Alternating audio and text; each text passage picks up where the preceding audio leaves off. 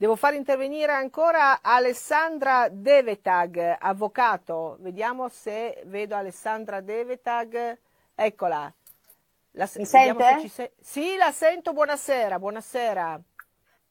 Buonasera. Buonasera Alessandra Devetag, so che eh, intanto mi scuso per farla intervenire soltanto a quest'ora, eh, so che lei segue in particolare delle questioni proprio che riguardano eh, il commercio, che riguardano eh, l'obbligo di Green Pass, che riguardano le attività che hanno deciso di non chiedere lo stesso questa eh, che non hanno, hanno, deciso di non chiedere il Green Pass, quindi di rimanere aperte per tutti. Eh, c'è modo eh, per queste attività di, eh, di, difendersi? Insomma, qual è il polso della situazione che eh, lei ha e ha avuto su, su questo? Allora, guardi, innanzitutto deve concedermi un brevissimo commento a quello che ho sentito finora. Certo, certo, ci mancherebbe, certo. Eh, diligente in silenzio eh, no, guardi, il, in... problema, il, problema, del, dell'online è che non è possibile avere più voci insieme. Quindi, non se anche qualcuno volesse intervenire per. Non... Prego. Non si preoccupi, solo che eh, qualcosa la devo dire perché sono disarmata da quello che ho sentito, in particolare eh, dal dottor Viale, eh, il quale rappresenta la politica e rappresenta la medicina e in entrambi questi ambiti, per quel che mi riguarda, è la eh, personificazione plastica della eh, lontananza siderale che ormai si è creata tra politica e cittadini e tra medicina e pazienti. Perché il dottor Viale ha detto delle frasi che per me sono di una gravità estrema, come ad esempio eh, chi ha paura del vaccino lasciamolo perdere perché sono solo paturnie. Mi verrebbe da dire se pensa che sia stata solo una paturnia anche il decesso di Camilla Canepa, che era una ragazza di 18 anni in piena salute e che ha perso la vita per il vaccino, con una perizia che lo ha stabilito. O se fossero solo paturnie quelle di, eh, del militare Paternò, che in Sicilia, vaccinato però già immunizzato senza saperlo, è morto per una tempesta citochinica in pochi giorni dopo la vaccinazione.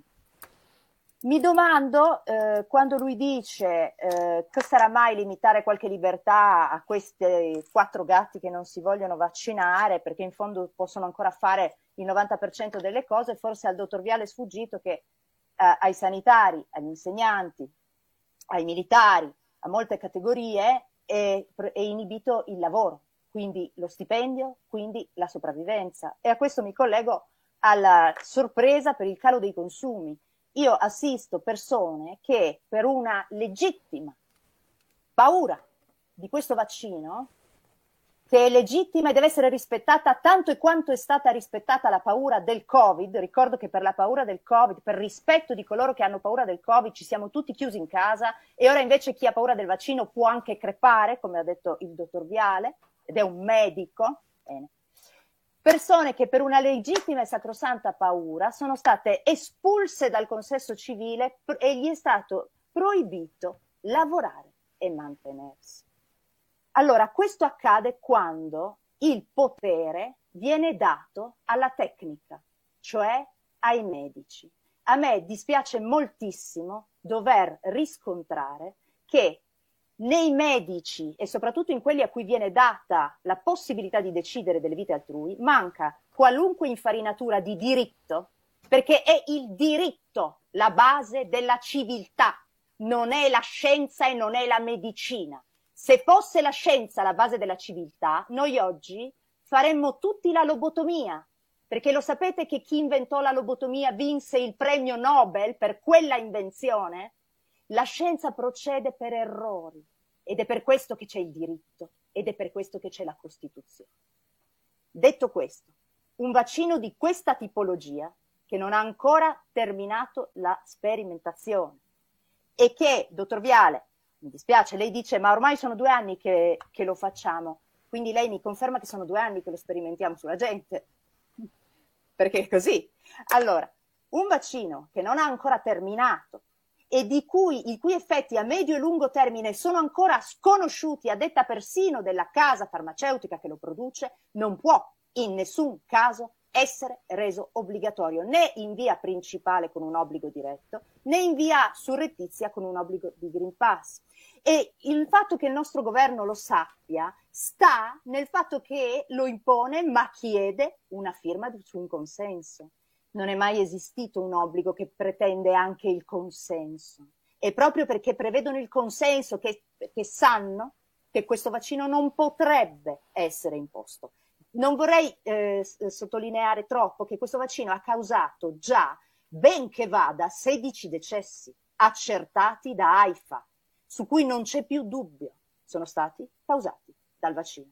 Allora, chi teme una reazione avversa, che può essere anche modesta, non dire, non deve temere per forza il decesso, ma anche una invalidità può spaventare, o no, visto che siamo spaventati dal Covid, bene, ha tutto il diritto di non vaccinarsi. E uno Stato che si definisca democratico non può ricattarlo togliendogli il lavoro e poi facendogli persino firmare un consenso, così che sei stato tu a volerlo, non ti ho mica costretto io. Quindi questa è la situazione in cui noi oggi ci troviamo, piaccia o non piaccia, al mondo della medicina, che per fortuna è un mondo, quello che incarna il dottor Viale, è, secondo me, un mondo della medicina che sta tramontando, perché grazie a Dio sta nascendo anche una medicina diversa.